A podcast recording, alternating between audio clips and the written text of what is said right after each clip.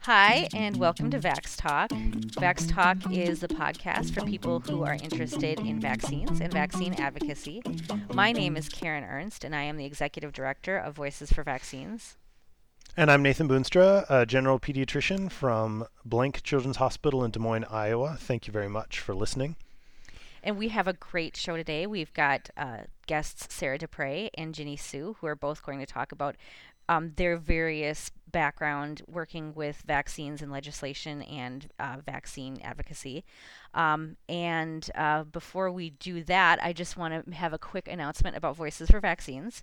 Um, we have become a partner in the March for Science, and that means that uh, we're going to be supporting the March for Science, which is a nonpartisan march that uh, supports scientific principles and advocates for um, good good science uh, throughout our country. So I'm very excited about that. Um, and due to uh, a lot of member requests, we also have made um, t-shirts in case anyone wants to wear a pro-vaccine t-shirt to the March for Science, and you can find those at cafepress.com slash voices for vaccines. Pretty exciting, um, Nathan. Yeah, I think that's great. I was already planning to march, and this is actually new to me uh, as of this recording. So I'm excited that uh, I already have my shirt picked out though. Uh, so I'll just have to have like some a vaccine sign or something like that. Hey, I'll be sure to post too. something for you. Okay, buttons. Perfect. Buttons too. Buttons I can do. All right, excellent. Um, all right, let's let's head to around the web. What do you think about that? That sounds great. What you got? So I have found this really cute thing online that I love from the Ontario Ministry of Health. First of all, Canada's so cute because they have ministries of health, and I love that. Um, and so it is this it's this photo campaign that they're doing called "But I Vaccinate." Um, and so in it, uh, people are posting sort of their parenting, their minor parenting failures. Uh, you know, kids who got into the makeup, or kids with food all over their faces, or kids who stayed up till midnight because the parents were too tired to put them to bed. And then they're hashtagging it, but I vaccinate. And so it's really adorable, and I love it. And I'm mentioning it now because I'm hoping more people will um, kind of hook into that social media campaign. What kind of what was it largely videos or what? I haven't seen this, but I've I, been a little off social media with, with, spring break and everything, so I, haven't been doing it. Just found it this morning, and it looks oh, like sure. it's just getting started. So oh, it's okay. really cute. Um, and I, I, found on Facebook. I need to look for it on Instagram and Twitter too. Um, but it's mostly just photos, and then people, you know, being like, "Well, I let my kids stay up till midnight because I was accidentally watching the basketball game, but I vaccinate." so I thought it was very cute. Yeah, that's cool. I'll have to look that up. Yeah. So I think we'll move into so my around the web segues pretty nicely into what we're going to be talking about today, uh, as far as politics and policy. So it's talking about the this Tom Price statement, and I actually had a little bit of a different view. I feel like than most of uh, the other physicians uh, on what he said. Did you want to read this this statement yourself, or would you like me to read uh, it in context, Karen? Well, um, yes. So, um, absolutely. I'm. Uh, oh, hang on. I got the wrong paper here. Um, so the whole context was he was on a CNN town hall, and uh, a woman from Michigan stood up and say, said, asked him, say for ethical or religious reasons, someone was doesn't want to take chemo, doesn't want to have their child to have immunizations, or doesn't want to have a blood transfusion. Would you be penalized more or less if you say, I want to go for a different form of therapy for the disease. How does that work? And so Price's response was, well, this is key because it gets to the uniqueness of each and every individual and how they do their health care. You might want a plan that allows this type of hospital care for you or this doctor to be on the plan or an alternative health provider ought to be able to select the plan that matches your needs instead of the federal government telling you this is what you've got to buy. Okay, so Wolf Blitzer interrupts and is like, Dr. Price, you're a physician. You believe in immunizations. You believe all children should get a shot for polio and other diseases. And Price says, Well, that's a different question. The question she asked is Should Denise be able to buy the kind of coverage plan she believes in is most appropriate for her? The question you asked is what kind of health care ought to be provided to individuals. There are certain things we ought to do as a society and we encourage. That's the kind of education that's so important for folks so that they know what's best for them and their families. But should it be required? Measles, mumps, those kind of immunizations? Blitzer asked. And Tom Price said, "I believe it's perfectly a perfectly appropriate role for government. This happens by and large at the state government level because they're the ones that have the public health responsibility to determine whether or not immunizations are required for a community population, whether it's growing kids or the like." Or if it's an outbreak of a particular infectious disease, whether immunizations ought to be required or or be able to be utilized. So that was the statement he made. And then what you found was what? Well, I found well I want to kind of front load this with a lot of um, context from my perspective being that I have a lot to criticize about Tom Price. I wanted I would not be the it, it would not be my first choice to be defending him in any real context. Uh, I have a, a, lot of concerns about uh, some other things that he's proposed. I certainly have a lot of concerns about healthcare in this country uh, and the AHCA and the ACA repeal and all that. That being said, when I read this, myself and kind of started to see the tweets, the tweets were all very um, obviously critical of his statements, and I thought very disproportionately critical of his statements. Because when I read his statements here, especially if you read them in context, reading what he's, you know, it, this isn't like a he got asked a question about whether or not he thinks vaccines are good kind of like right. format. This was what is going to happen with this new plan if somebody chooses to not follow basically if they want to get alternative medicine is what it sounds like the audience member is asking. You know is it going to cover are they going to be penalized for not doing certain things as is the case in other countries um, where you can be penalized and not get certain benefits if your child's not immunized and whatnot. What is the AHCA going to do in that situation? Which he kind of answers. And then Wolf Blitzer kind of goes back to the immunization portion of that and does a change, right? And mm-hmm. then he kind of change, changes and says, but you think they should be required, should they be required? And Price does he's kind of answering that in context. And he actually does say it's different. He says that things like immunizations, which affect more people, that it is perfectly appropriate for those things to be required, but it's a difference between what's required, like for school entry, which is determined at the state level, that's just the way it is, versus what's going to be, you know, whether or not a, a, plan, your, your healthcare choice in terms of your insurance plan. And I actually read this and think, well, there are some really good takeaways from this statement, especially when we've been so, uh, with good reason, nervous about what our our new administration, our national administration, what their approach is going to be to immunizations. Uh, when I see uh, Price, yes, he can be criticized for not being strong enough. I would love the first, you know, ten words to be something on the order of absolutely vaccines are safe, they're effective, they save lives. But he's kind of answering in the context of another question here, and he does say it's perfectly appropriate to require immunizations, and this happens at the state level. And he does say that people ought to get immunizations and mm-hmm. that they should be educated about how important this is. And all of those things I think are takeaways that are missed in all these headlines that I'm seeing on on um, and and tweets and and posts about that are focusing on the fact that he says that it is up to the states, which is an absolutely true thing. I don't see a lot of people advocating for a national school vaccination standard. Certainly a discussion people can have, but that's not something I see us going for. And so to criticize him about saying that it's a state decision seems like an odd criticism and a missed opportunity. I don't like these opportunities that are missed. We really need to control the narrative, and I feel like the narrative here is our uh, is that the head of the HHS is in favor of vaccinations, thinks they should be required, and agrees with requiring them on the state level. I right, and and if and if you agree with that, get involved at the state level. Right, there are plenty of things he could have said that would have been better. I read a great Vox article this morning about how that would have been a great segue into saying how how much better states can do in terms of requiring, how how a lot of states are lax, but giving a little bit of benefit of the doubt in that again he's answering it in the context of healthcare choice in the AHCA, not mm-hmm. really a straight up like what do you think about vaccines? Should more states require vaccines? Question.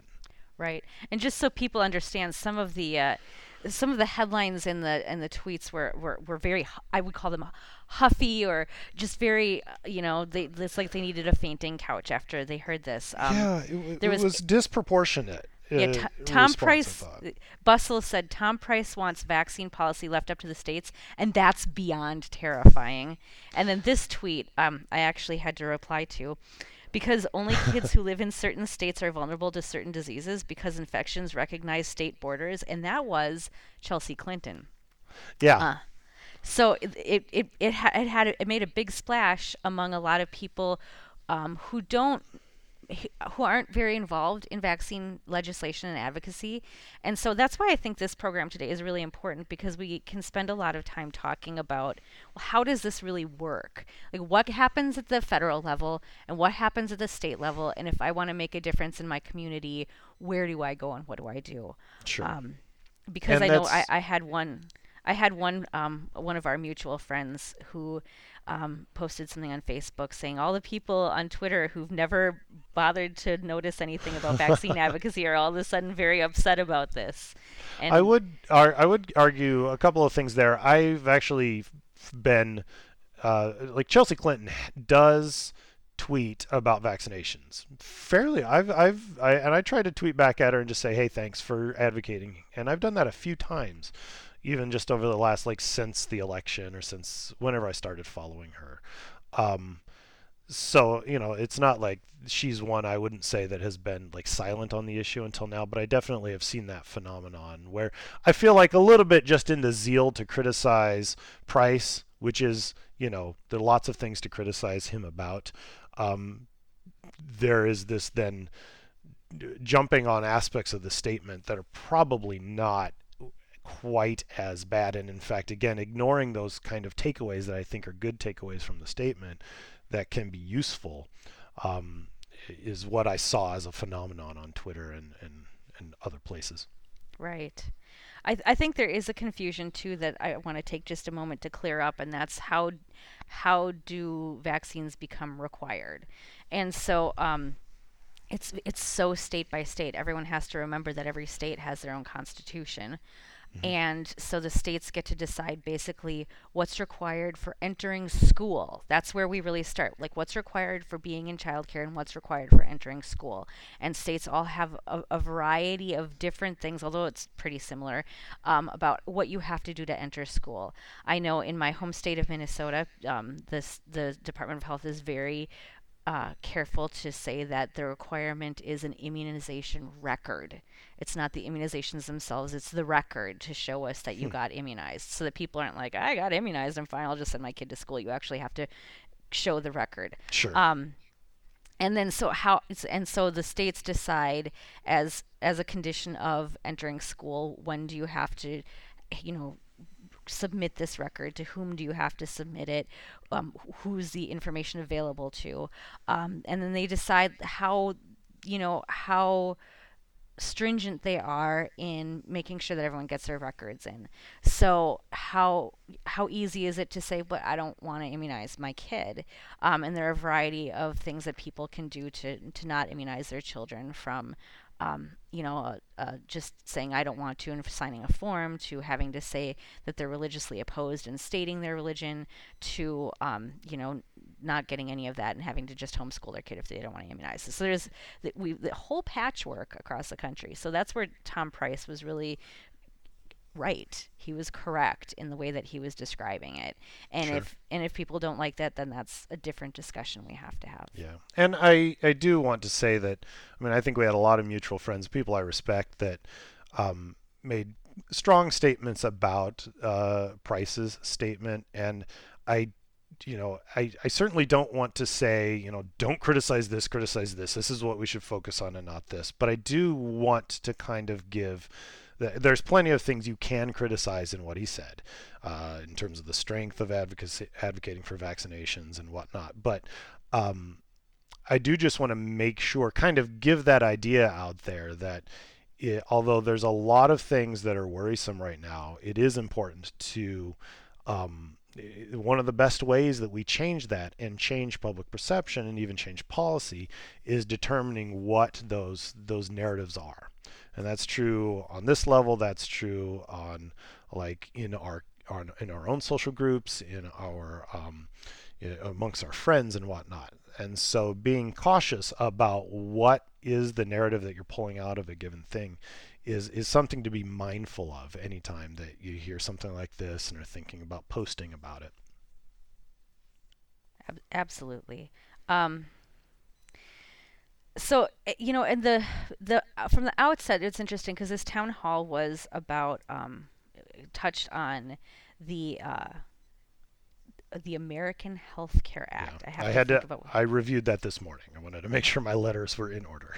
Joining us now is Sarah Despres, um, who is a board member of Every Child by Two, a friend of Voices for Vaccines and a wonderful va- uh, pro-vaccine organization.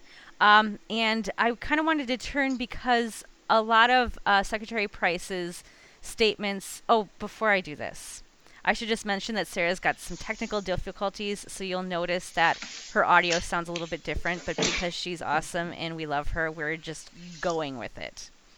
Um, so Secretary Price had a couple of statements um, that he began with about the American Health Care Act.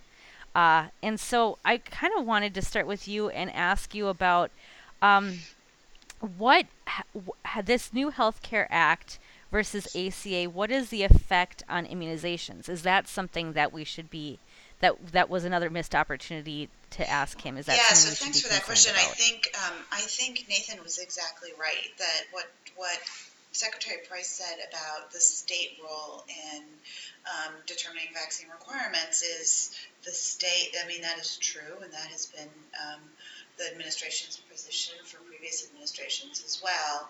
Um, and so that, in and of itself, to me, didn't signal any kind of concern about anti vaccine advocates running the, the Department of Health and Human Services. But I think, as Nathan said, it was a real missed opportunity. Um, for actually for Wolf Blitzer to then follow up um, and ask about what the effects of the um, ACA repeal and actually the president's budget, um, which we saw kind of a high level outline of later in the week on Thursday, and what, what, what the effect those policies would have on immunization. Because I think what we saw both in the budget and in the um, push to repeal the Affordable Care Act is a real, um, I think, lack of consideration for what that those policies will mean for vaccine access. So, in terms of the Affordable Care Act repeal, if you'll remember, one of the major features of the Affordable Care Act is the Public Health and Prevention Fund, which is a big pot of money that goes to core public health activities, including um, including about half of CDC's budget on immunization, aside from vaccines for children, but the other activities that CDC engages in to ensure that adolescents and adults have access to immunizations. And so the legislation that is before Congress right now would repeal that fund, and that would have a significant impact on resources at CDC and then, you know, the states to carry out these immunization activities. The other thing things that are concerning are, of course, loss of, of insurance coverage, both for the Medicaid and the non-Medicaid populations. And um, the, one of the other features of the Affordable Care Act was creating essential health benefits for Medicaid, which includes immunizations and first dollar coverage for immunizations. And the ACHA would roll that back as well. And so I think for those of us who care about immunizations, those are real areas of concern.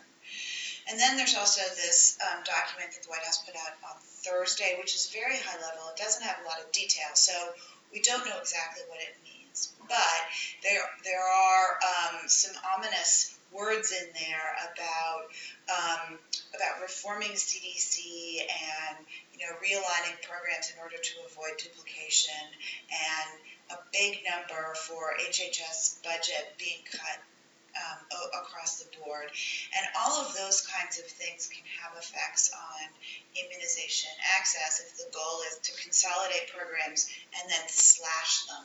Um, the budgetary effects on, on immunization programs, as well, well as other core public health activities, could be significant. I mean, immunization infrastructure is more than just vaccine purchase, but it's also having you know, well well-funded state health departments that can do all those kinds of activities around immunization information services and surveillance and responding to an outbreak with vaccines when appropriate. So I think that those cuts that we are seeing the White House um, suggest should raise concerns in the mind of the advocacy community. So, Sarah, let me ask you a little bit more on that. Um, I uh, did something foolish. I waded into a, a comment section on my local paper um, that was concerned about how much money might be, get cut from our state and local health departments um, because of the AHCA. Uh, and, you know, I, I kind of made the point that you know, pu- public health needs to be funded, and and uh, someone commented back on me, and this is why it's always a mistake to comment on comment sections, right? That um, states should fund their own thing, and why should the federal government provide it? Um, and so I, am wondering if um, you can explain a little bit to our audience the the purpose of having the CDC funded, the funding immunization at the CDC level, and then the federal government um, giving money to s- state and local governments. What what difference does that make? I mean, Is I that important? I think it's hugely important. I think you know um, the states just don't have the financial resources, given all the other activities states um, you know pay for, to actually provide for the hundreds of millions of dollars that you need for a robust immunization program. I mean, I think that even with the the resources that um, you know you saw flow toward immunization in the during the Obama administration with the Public Health and Prevention Fund as well as other you know annually appropriated CDC dollars, you're still seeing gaps in immunization coverage. So I think it's unrealistic to expect that the states with their I mean unless they were to raise taxes many you know tenfold, I mean I think it would be unrealistic to expect the states to have the resources in order to fund these activities. I also think that, you know, as we always say, infectious disease knows no border. So to the extent we have global health programs, we also need to have national programs where we can do surveillance across the country and understand where the hotspots are, where the immunization coverage is low and may need um, certain kinds of reinforcement from the federal government, or the research federal government supports research to understand what interventions work in order to improve immunization rates. And it makes sense to do that at a national and federal level, to have those kinds of resources leveraged instead of asking each state to undertake those activities all by themselves. And I suppose we're, I mean, even if we talk about on a state level increasing taxes, like you said, increasing taxes tenfold or something, we're still dealing with a fairly significant amount of healthcare disparity between states. I mean, dealing with, I mean, one of the things that a nas- national funding helps with is making sure that states with, you know, with a lower tax base, with more uh, residents that are of lower socioeconomic status or whatnot, um, that they're still getting immunizations. They're still getting the basic healthcare needs met. And that is not going to be solved on a state by state level it's going to disadvantage quite a number of people, wouldn't you say? I, think that's right. I mean, I think you see disparities, particularly in adult immunization, but also in childhood, based state state by state, and part of it is a function of what the state, how the state chooses to spend its resources. Um, and if a state chooses not to devote a lot of resources to immunizations, then you know those the citizens of those states will suffer. But I think what you saw when Congress established the Vaccines for Children program in 1993, you really saw the federal government step in and say, this is an important activity to undertake for the health of the nation, for the nation as a whole. We need to have our immunization rates up as high as possible in order to protect the herd. And so that that program um, which has been wildly successful in addressing, for example, disparities in immunization rates in the pediatric population, took took the, the, the enterprise of vaccinating kids out of Medicaid, out of the state Medicaid dollars and the, and the dollars the governors were putting towards immunization and made it federal. And so we now have an extremely robust pediatric vaccine program that is, um, you know, obviously based on the needs of the individual state, and the states still establish their requirements and their mandates for school entry and daycare, for example. But there are the federal dollars to back it up so that we, there's no excuse for states not to have, at least from a resource standpoint, the uninsured Medicaid kids as vaccinated as they can be. So I think we have demonstrated with Vaccines for Children program a really important role for the federal government in ensuring immunization rates. We don't have the same kind of program, unfortunately, for adults. And I think the Affordable Care Act was the beginning of that by requiring first dollar coverage mm-hmm. for met the adult Medicaid population as well for prevention. As a pediatrician, I love being able to say to my families that because I do get questions like, "Is this vaccine going to be covered? Is this going to be? Am I going to be able to get this for my kid?" and there's nobody that I have to turn away from being able to get shots. I just think that's great that I don't have to look anything up. I can confidently say, yes, you can get your child immunized with these recognized vaccines, and parents don't have to worry about that. I think that's uh, tremendous, and and just the amount of uh, protection that we're able to provide for these kids and how that's changed over the decades, I think, is an incredible victory uh, for what we've done and for what every child by two. Well, I, I couldn't agree more. And I mean, I think, as I say, we, you know, when I worked for Mr. Waxman, um, we introduced legislation to create um, to create a program similar for adults because that's kind of the next frontier and where we really need to also be putting resources. And so, I think that if we don't have the the dollars to public health departments and Medicaid to ensure that adults are immunized, that will be, frankly, a major step backwards for the health of the nation. Absolutely. So, Sarah, let me ask you um, say I'm an, an average person and I'm not necessarily paying attention to politics or immunization or all that stuff.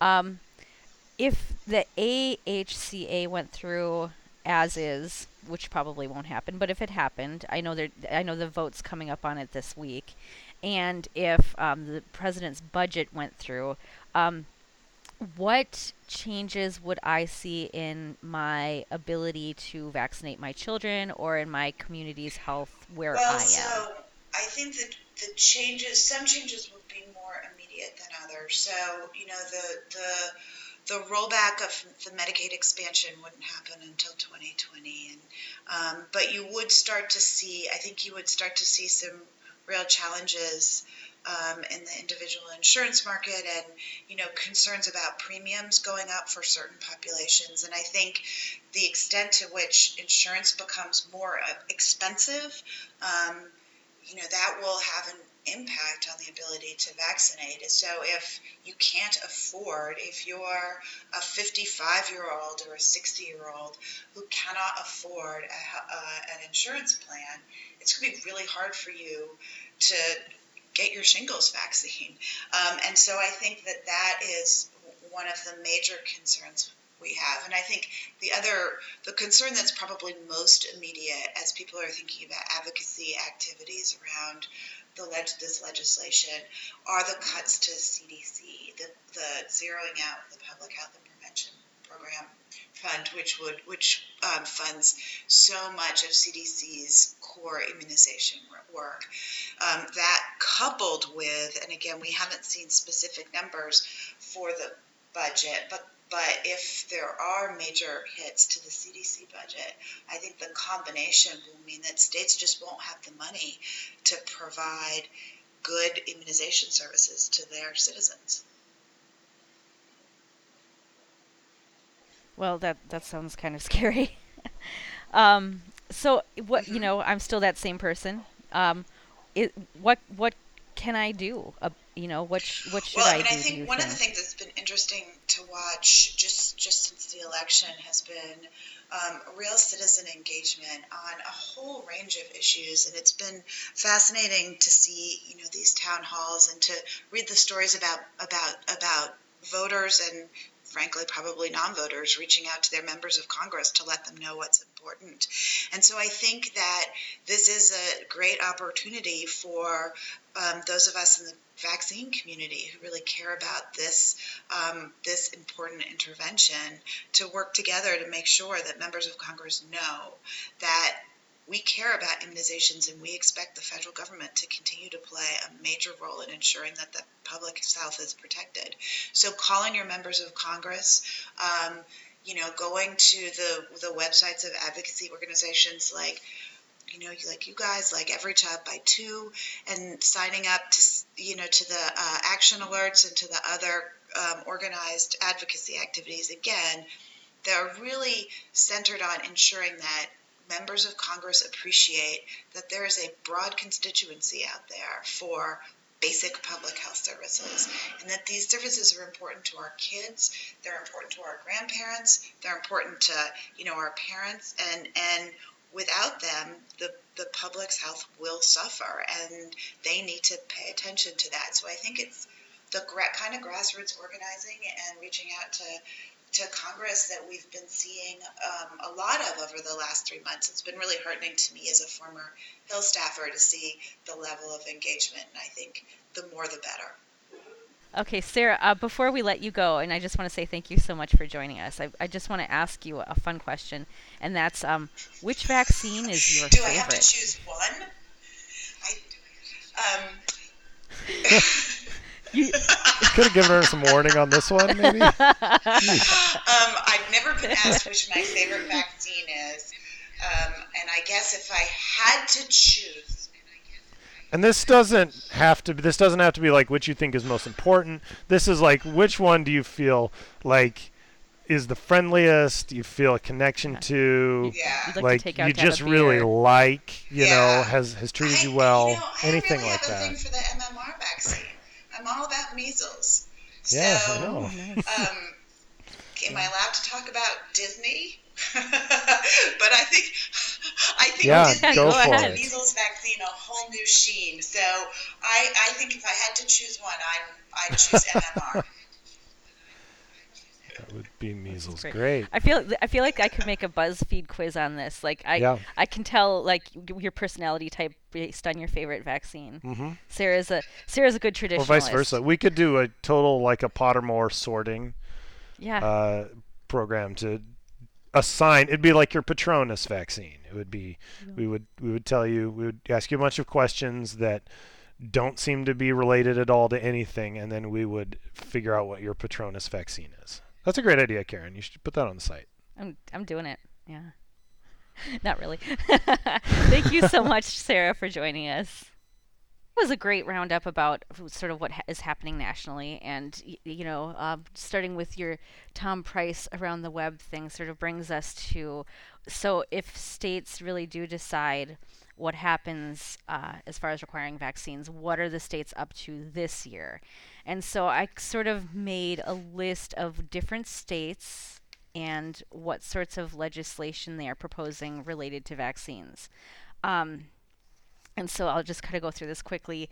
Um, there are a number of states who want who have bills where they want to post rates on websites or report rates to Department of Health or Department of Ed. Yeah, I saw that seem pretty common, which Yep. it seems like you know not too controversial of a thing as compared to like dealing with exemptions and such. But Well- it's nice to see that pushed at least in that direction that people want to know.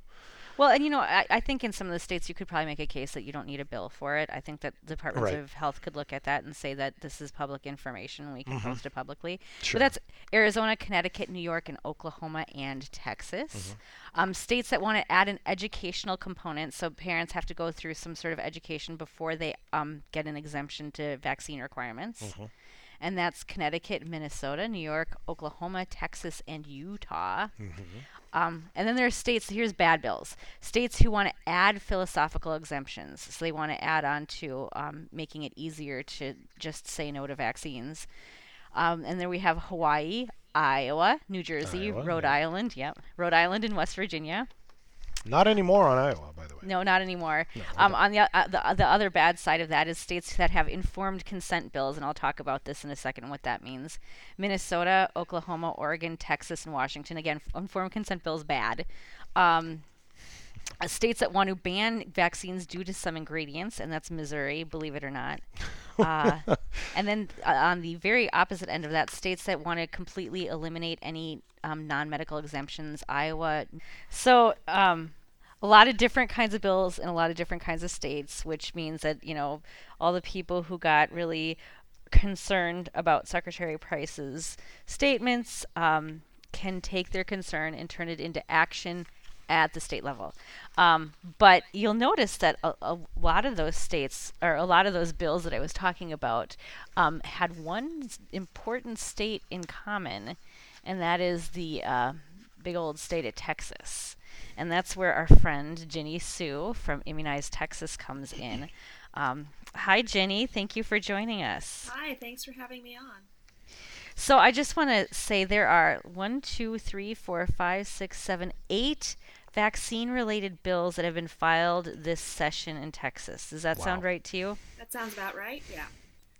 Um, go big or go home. I was going to say, they say do everything, everything is big in Texas. Holy cow. Yeah, welcome to Texas. yeah. Um, so the good ones would require a healthcare pr- practitioner to provide counseling before exemptions. And would remove the conscientious and religious exemption, just replace it with non medical. It would require um, recipients of conscientious and re- religious exemptions to complete an, uh, an education module, um, and it would uh, de- the development of blank affidavit exemption forms um, that people would have to fill out for exempting, um, where they where people say that they understand the risks of benef- and benefits of um, their children being unvaccinated benefits, and uh, would require schools to report immunization data um, to the Department of Health, uh, Health, Services, which would be posted online. So those are the good ones. Uh, there's one um, more actually. Oh, uh, what's that? It's it's something we filed for many years now. It would uh, make our state registry an opt-out system as opposed to what it currently is, which is opt-in. Excellent. Um, and then you have some of those informed consent bills um, that um, I want to talk about at length later too. But um, for now, can you tell me? So all all these big bills. Um, so you mean you you've got all sorts of pharma money behind you, and you're defeating them single handedly, correct? Absolutely. I'm talking to you from my boat right now. now, what's really going on? What what what is Immunize Texas, and and why are you guys necessary in the state of Texas?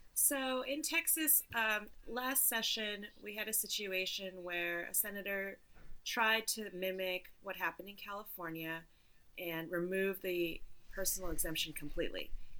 And that sort of uh, awoke the bear on the other side, and they quickly formed a pack. Uh, they go, I'm not actually even going to say their name, you can look it up. Um, but basically they quickly mobilized and whereas um, so i work closely with the immunization partnership which is a nonprofit out of houston and they've been working on pro-vaccine legislation for years uh, but they've always sort of come at it from a very scientific very research oriented standpoint. So they would come to the capitol bringing physicians and scientists and lots of facts and figures but the other side they came to the capitol with lots of parents who had stories to tell. And they would go up to the mic during um, session and testify in hearings and tell their stories.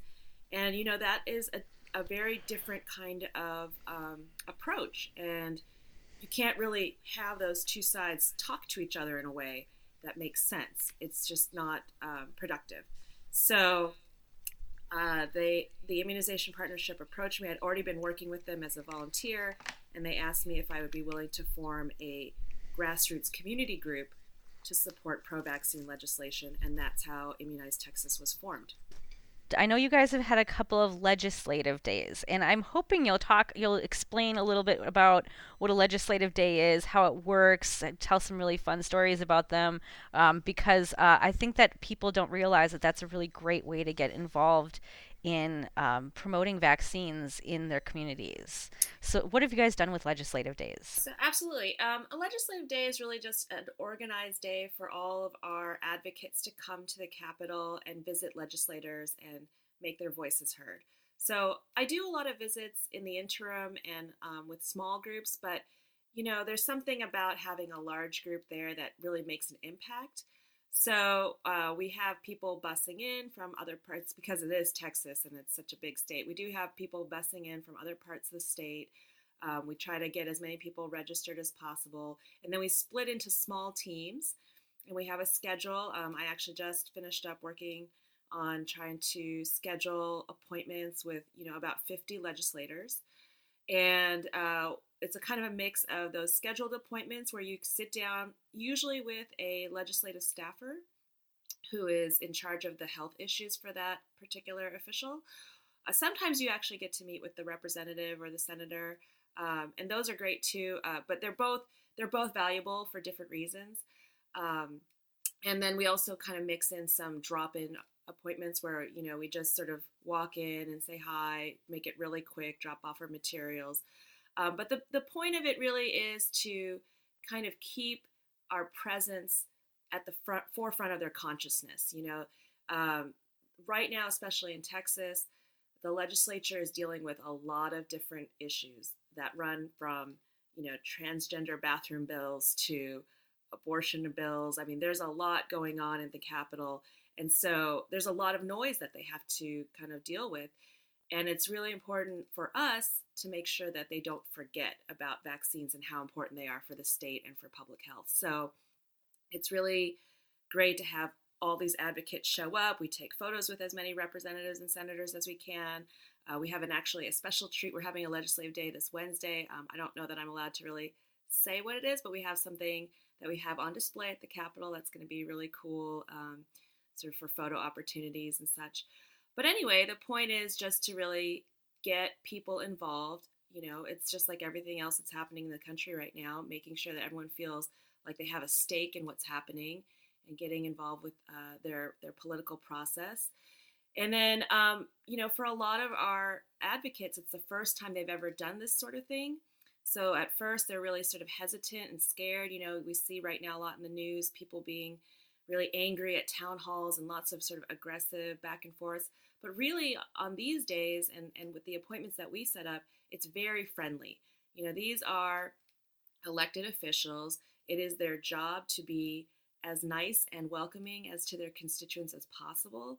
So we have not really had any serious, you know, angry fights or anything. It's really more of just a sit down conversation, kind of like something you would do, you know, over dinner just tell me what you do. What why is it important to you? You know, it's your chance to kind of tell your story about why you're a vaccine advocate. Perhaps you have small children.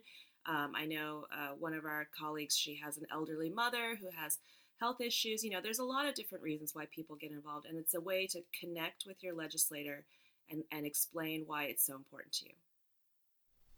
You talked a little bit uh, a moment ago about how there was this on the one side science and on the other side stories. Um, I, I, you, you, and now kind of you're mentioning how you're trying to get people to sit down and tell their stories as vaccine advocates and why they're into it. Can you talk a little bit about why that's so important or what you've kind of tried to cultivate in terms of people's stories uh, when it comes to this kind of advocacy? Sure. I, I think that, you know, both sets of appro- both approaches are good. You know, certainly we have the science behind us, we have the facts behind us, but in terms of what happens in the sort of political arena, it has a limited effect. You know, uh, we don't often deal with legislators who have medical degrees or science degrees, even. Um, there are a few of them, but they're sort of few and far between. So what really is more impactful are people and their stories. So whether it's finding um, an HPV uh, cancer survivor, or um, I'm working with someone right now, their daughter is one of the youngest heart transplant recipients at Texas Children's Hospital history. Um, those are the kinds of things that will really stick in a legislator's mind, and and it you know you have to you have to go there since the other side is going there. You know, maybe in the past it was okay to just rely on the pie charts and the, the, the percentages, but at this point it's it's more of an emotional battle than it is facts and figures and what's right in terms of numbers. So we really encourage our advocates to find that voice inside them that is more about the emotional reasons why they're there. So this um, reminds me quite a bit of my experience in the last couple of months. And if you're okay, Karen, I'll talk a little bit about my experience um, Sure thing. doing a little bit of of advoca- advocating on the Hill. So you had mentioned that Iowa has a few bills, but the kind of the biggest one was HF 7, which was introduced earlier this year um, by a Republican uh, state representative from Eastern Iowa, and it was the essentially the introduction of personal belief, or I believe they're called personal conviction uh, exemptions in the language of this bill. So Iowa has religious and medical exemptions, but we don't have like a philosophical exemption, and this would introduce that. And so um, I got the opportunity to talk about it and my and so I went to the subcommittee hearing and I, I, like to preface this with saying that I'm perfectly willing publicly on this podcast to say that my understanding of how a bill becomes a law prior to this was kind of a combination of Schoolhouse Rock plus the the entire series of The West Wing. That's about my like legislative education. um, and uh, so I'm getting familiar with subcommittee hearings and how this works and what flows into what and how these decisions are made.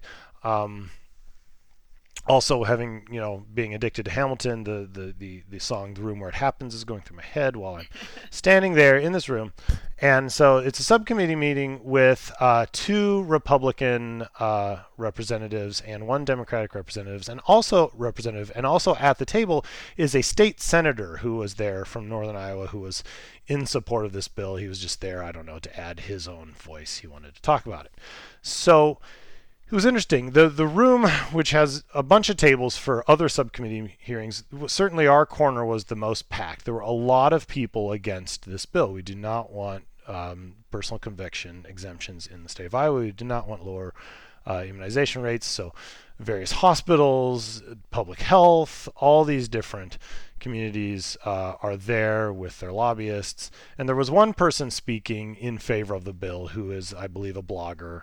Um, in in in Iowa. Um, and so we all kind of talked and said our piece, but was what was really disheartening um, was although the legislators who were in favor of this of these exemptions, and we knew that we were fighting an uphill battle as far as this uh, subcommittee hearing. Uh, because we knew that some of that at least these two Republican legislators had already voted against uh, adding meningococcal vaccine to Iowa, um, like middle school and high school requirements. Even Seriously? Though, yeah, they had voted yeah. against it. So we knew that we were again. These guys were most likely going to pass this, and it was going to go on. Um, they, but of course, they do it in the um, the with with the front of of personal choice, which is something that we can all discuss and debate, and that's fine. You know, personal rights versus the rights of the you know the rights of people to not get these diseases. There's certainly a personal versus public uh, rights and safety discussion to be had. What there isn't to be had is, you know, whether or not vaccines are really safe and effective and and and, and good.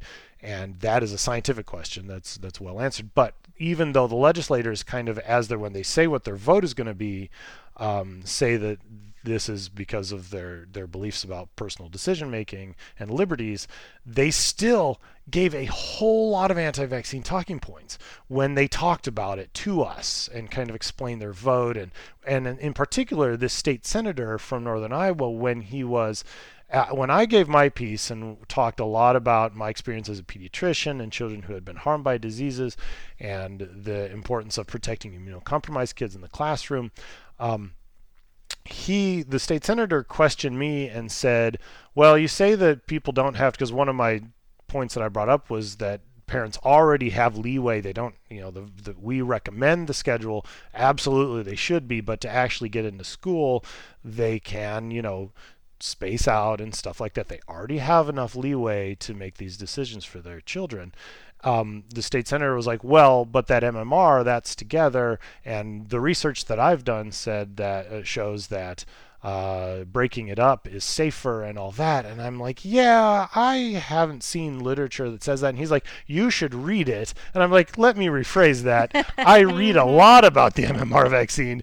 That's not what the literature says. The other thing that he said was that his experience with with farm animals led him to believe that herd immunity doesn't work the way that we think it does. And I'm kind of like, you this is the first time when I am like, yeah, maybe the term herd immunity is bad because you think that it, you what you that your experience has anything to do with how herd immunity Right. works for vaccines. Um, Right. But the reason that I kind of bring all this up is because also them talking about their constituents and the stories that were brought to them. So they would say all this scientific stuff and then they would say, But I've heard from my constituents, and even though they may or may not be right about whether this vaccine causes, whether vaccines cause uh, essentially autism, I'm not going to ignore them. And I'm like, you know, that is just a a powerful message as to how important stories are because these these legislators clearly are not scientifically minded.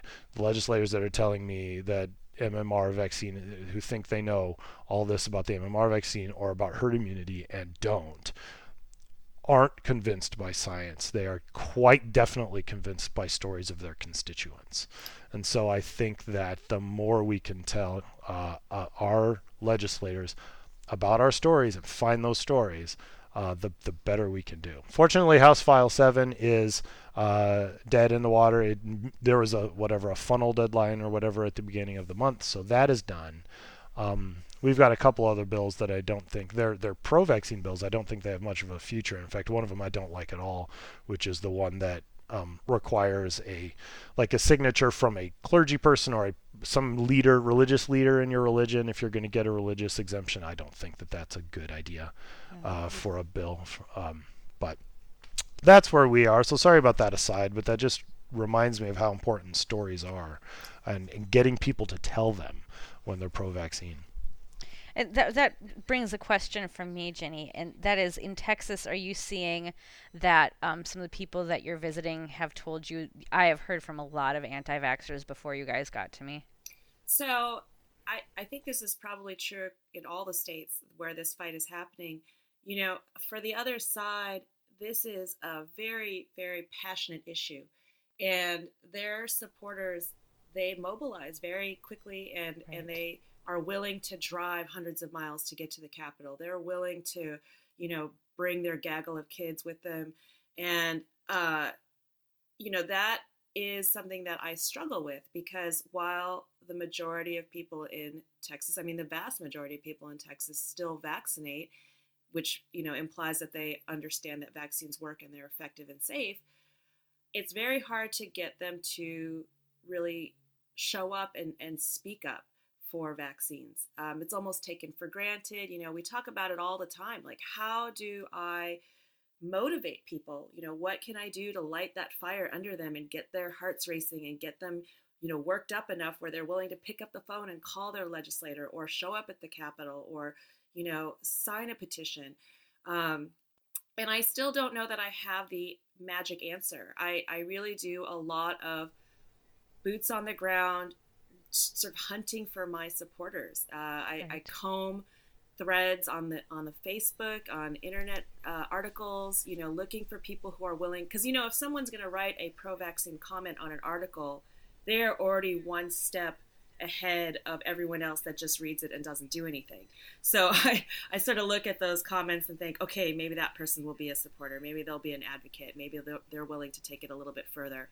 Um, so, yes, I would say to answer your question, it is an issue because I will often go into a legislator's office and, you know, just kind of asking some background questions. You know, how many calls from the other side have you gotten? And it's not unusual that they've gotten 50 calls from the other side And hundreds of emails. and Yeah. literally one or two calls from our side. Right. And they know the numbers, they know the statistics, and they know that the te- that Texans are vaccinating, but they're worried about their chances for reelection. They're worried about how they're going to do in the primaries, and when they have a sort of angry mob of people that are calling and threatening them, you know, 50 people, uh, it scares them. Yeah. And then they don't necessarily want. It's not no, so much that they're going to necessarily vote for, um, you know, the bills that are not going to help our rate, our immunization rates, but they're just gonna they're kind of not gonna vote on anything. They don't want to get involved. They yeah, don't they don't want, even want to hear some of the bills. Exactly. They don't want. Um, you know, we have a representative here.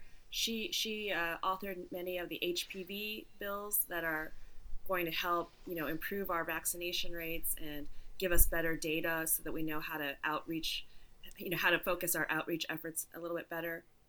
Um, and they vilified her. They spread her name. I mean, they just dragged her through the mud. And she's a really strong person, so we're not worried about her necessarily, but I know that their other the other representatives are watching what happened and they don't they don't want to get involved like that. I mean, no right. no re- no representative wants their phone lines tied up or a bunch of angry people waiting to talk to them when they show up in the morning for work. You know, and their staffers have to deal with it too. You know, they they have to answer those calls. They have to speak with them and, and listen to them and write notes and, you know, treat them with respect. And when it's 50 versus one or two, it, it just, it leads to a, an inequity and a right. sort of a, a perversion of justice and of, of what's right because then you have the minority really dictating the conversation in what's supposed to be a majority led democracy. So, um, you know, I that's why I do things like this podcast. I'm really appreciative of the of the opportunity because you know we need to get the word out across our whole nation that right things are happening under your noses. You may not have paid attention. I certainly understand. I'm sort of new to all of this as well, but it is happening, and the numbers are not good. And eventually, we're going to see more and more outbreaks because of really a political decision, which is, I think. Uh, unfortunate and we have a chance to turn it around, but it requires actually being politically involved. Absolutely. So uh, another thing, I know you and I have talked about this before, um, and I'm going to go on um, a Nathan style little jag here. Sorry.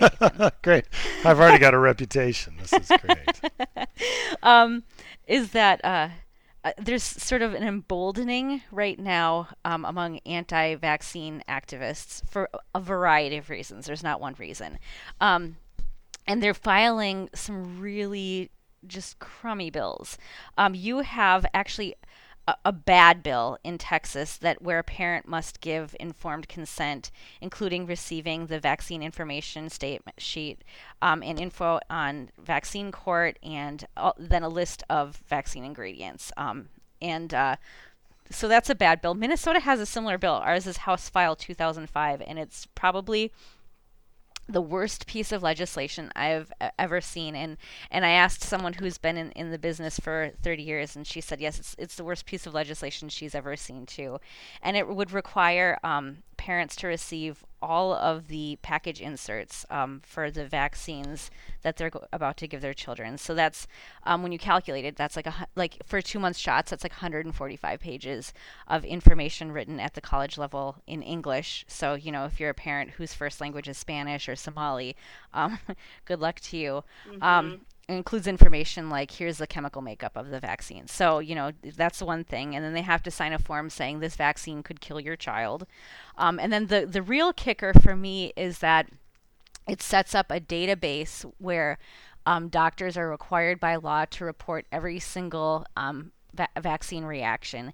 And it would be a statewide database and it would be maintained by an anti vaccine group in Minnesota called the Vaccine Safety the Vaccine Safety Council of Minnesota. So they mm-hmm. have like access to people's medical information.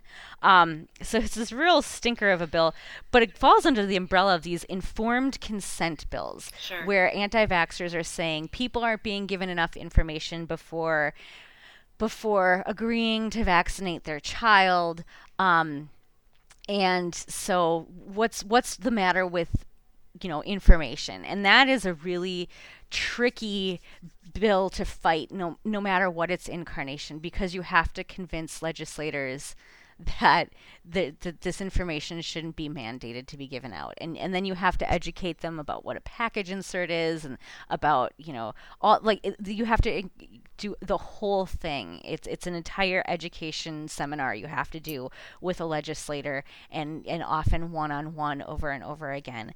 And so, you know, I I'm I just mentioned this because it's a bill that I think is going to be filed probably in a lot of states. You're going to see it in a lot of different places. It's coming to your hometown soon. Sure. Um, how are you guys fighting your informed consent bill in uh, Texas? So it's definitely a hard one to unpack. Um, you know, I, I, think here in Texas, there's a lot of push for that one, especially the one that uh, requires giving out the ingredient info, the excipient info, because they almost got it through in Oklahoma.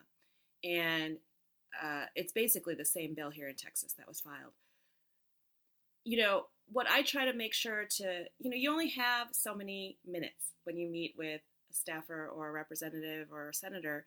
Um, you know, the, the appointments even are maybe 15 minutes long.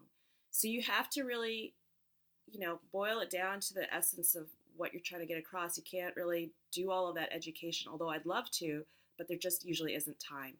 So what we find effective is definitely dropping off a packet that has more background info and more of our arguments in it. But in terms of face to face, what I just try to explain to them is, you know, this is not information that was designed for regular public consumption.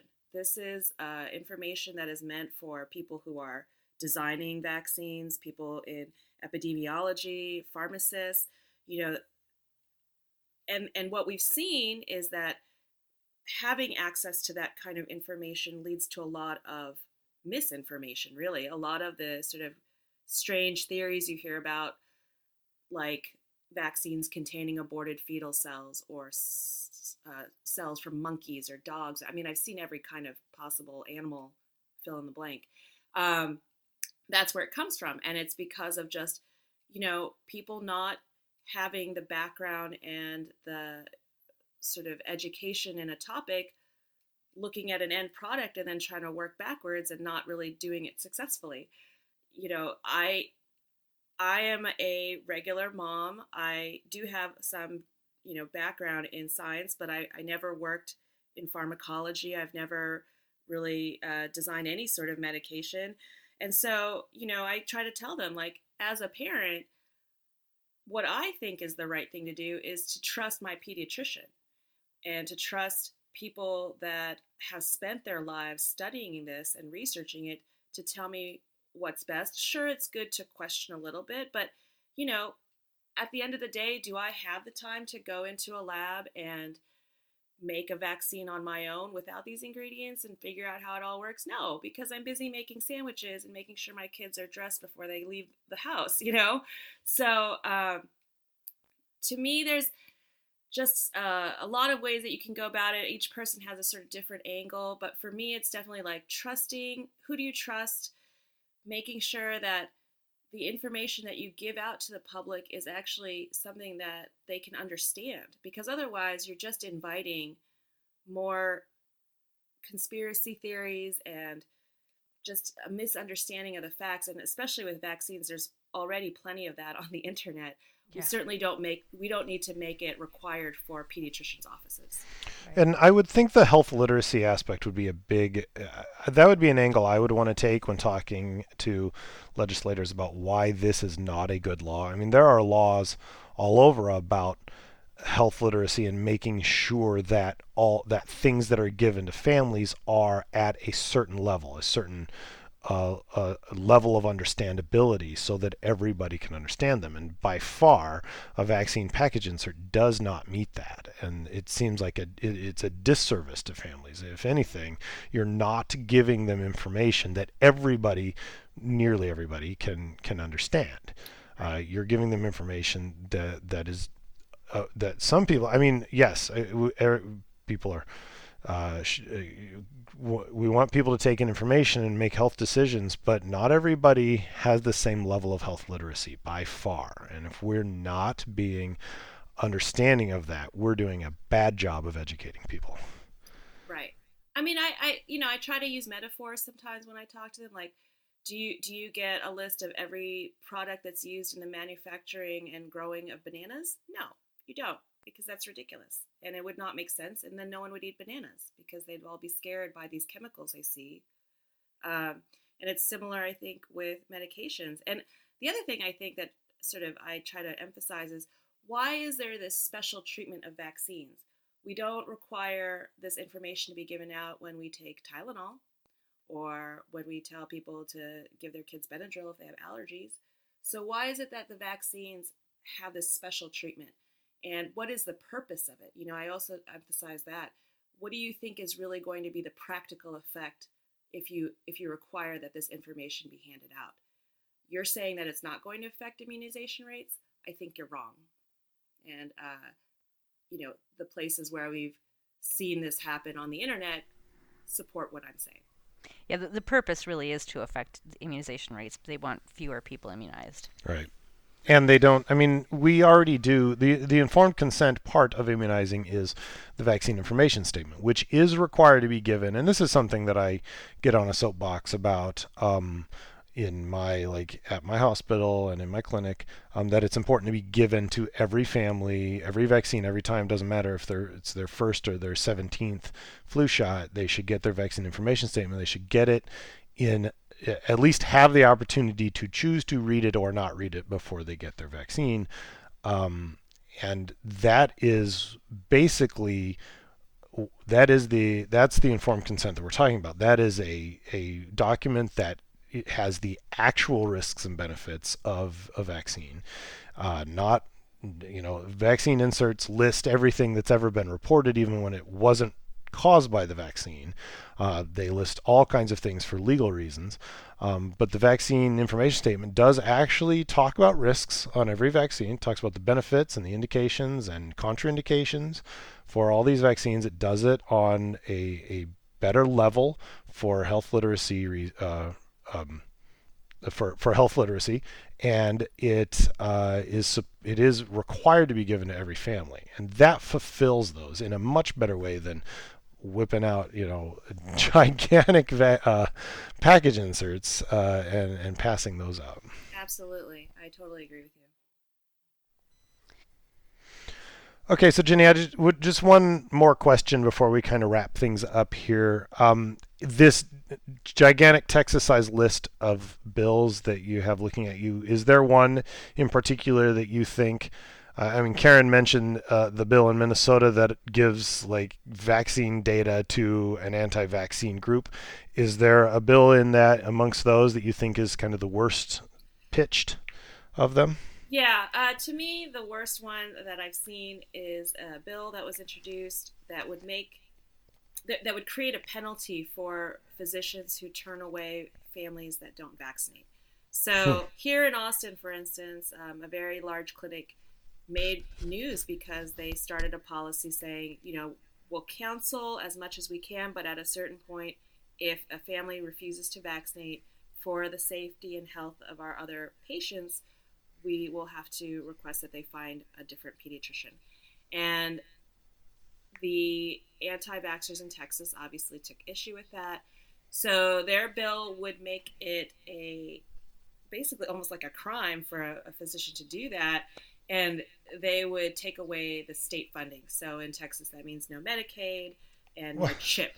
So, so and, wow. So that really, and you see this same kind of issue going in when we talk about like defunding Planned Parenthood and stuff. What that really means is that the family that the practice is no longer going to be able to provide health care to kids who need it the most. Correct. That's that doesn't even make sense if you're going to penalize a clinic. I, I actually had a, a sort of heated discussion with um, one of the staffers about it because I, I, you know, I was like, explain to me why you think that this is right. You know, and with that particular bill, I took an angle of uh, because this is Texas and we respect liberty as our number one priority in the state. Mm-hmm. Uh, I mm. said, you know, why are you involving yourself in the doctor patient relationship like this? Do you believe in right. free enterprise? Because if that's the case, you know, you should respect a physician's opinions and you know, respect how they want to run their business. Are you literally telling me that a pediatric oncologist, for instance, can't say that they have this policy to protect their their practice and, and their patients? I, I think that's a, a big overreach. And Yeah. you know, he had his arguments as well. Um, but I just don't. I didn't feel like there was a lot of thought about how this would play out in different scenarios. I think it was a knee-jerk kind of bill to file, and Mhm. certainly uh, not something we want to see passed anywhere, because uh, No. you know, I know families that have kids who are immunocompromised, and this is a big deal for them. Yeah, they want to go to a practice like that. Exactly. And even for myself, even though I don't have um, any health issues with my children, I still don't really feel comfortable with the idea of going to a practice. You know, at least my my practice has the sick waiting room and the healthy waiting room, but still, you, Sure. you know, there's a lot of times where you don't see symptoms and someone's carrying a disease. Um, and I, I just it's it's really hard for me to stomach it. You know, these are vaccine preventable diseases. We should not be seeing them at the rates that we're seeing now. We should be as a state trying to protect people and improve health across the state, and instead we're allowing these kinds of things to be proposed, and uh, it's just uh, heartbreaking to me. I'll say that you know I see I I work at a clinic where we see we see unvaccinated kids. Uh, they n- enough of them know my reputation. I don't see a whole lot of unvaccinated kids, um, but and I do tend to fall on the side of saying that pediatricians should choose to see unvaccinated kids because even though I know the reasons that they choose not to, I, I still feel like when push comes to shove, I want to take care of kids who need health care. Uh, but I by no means think it's acceptable to penalize uh, clinics that are trying to protect their patients and practice the standard of medical care by not allowing them to take care of kids who need it the most with Medicaid funding. That's atrocious.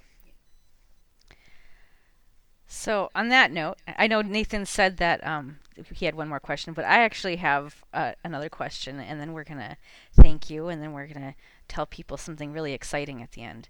Um, that's not true. Um, uh, Jinny, Yes, what is your favorite vaccine? my favorite. And I, so I qualify this by saying this can be your, you know, one that you think is the most important, although I hate stratifying vaccines that way. But also just one that you feel like the most personal connection with, that you think has a nice personality, um, that is fun to be around. Pairs well with um, wine. Makes you smile. Yeah, pairs well with wine. Um, well, I love them all dearly.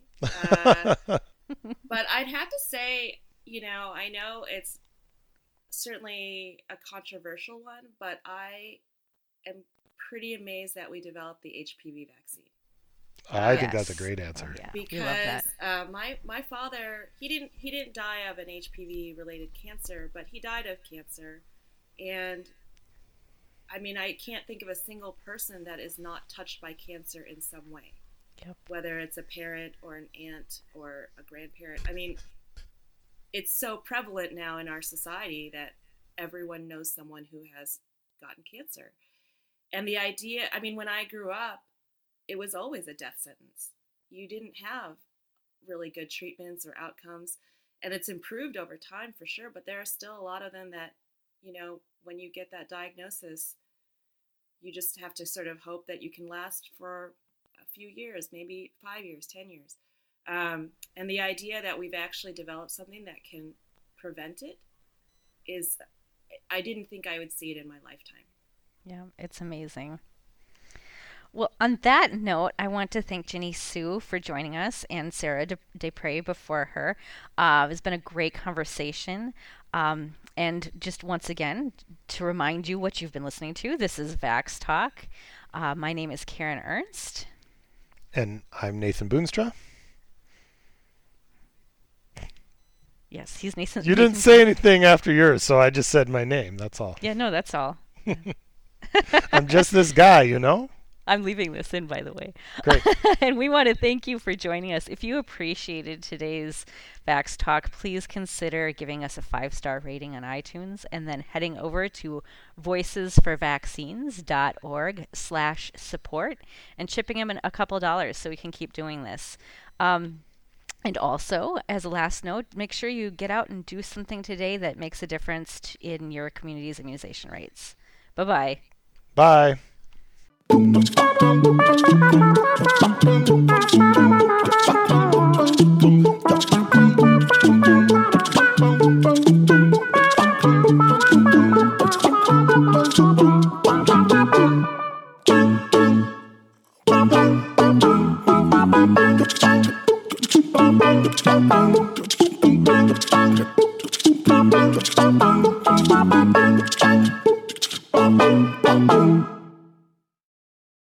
York and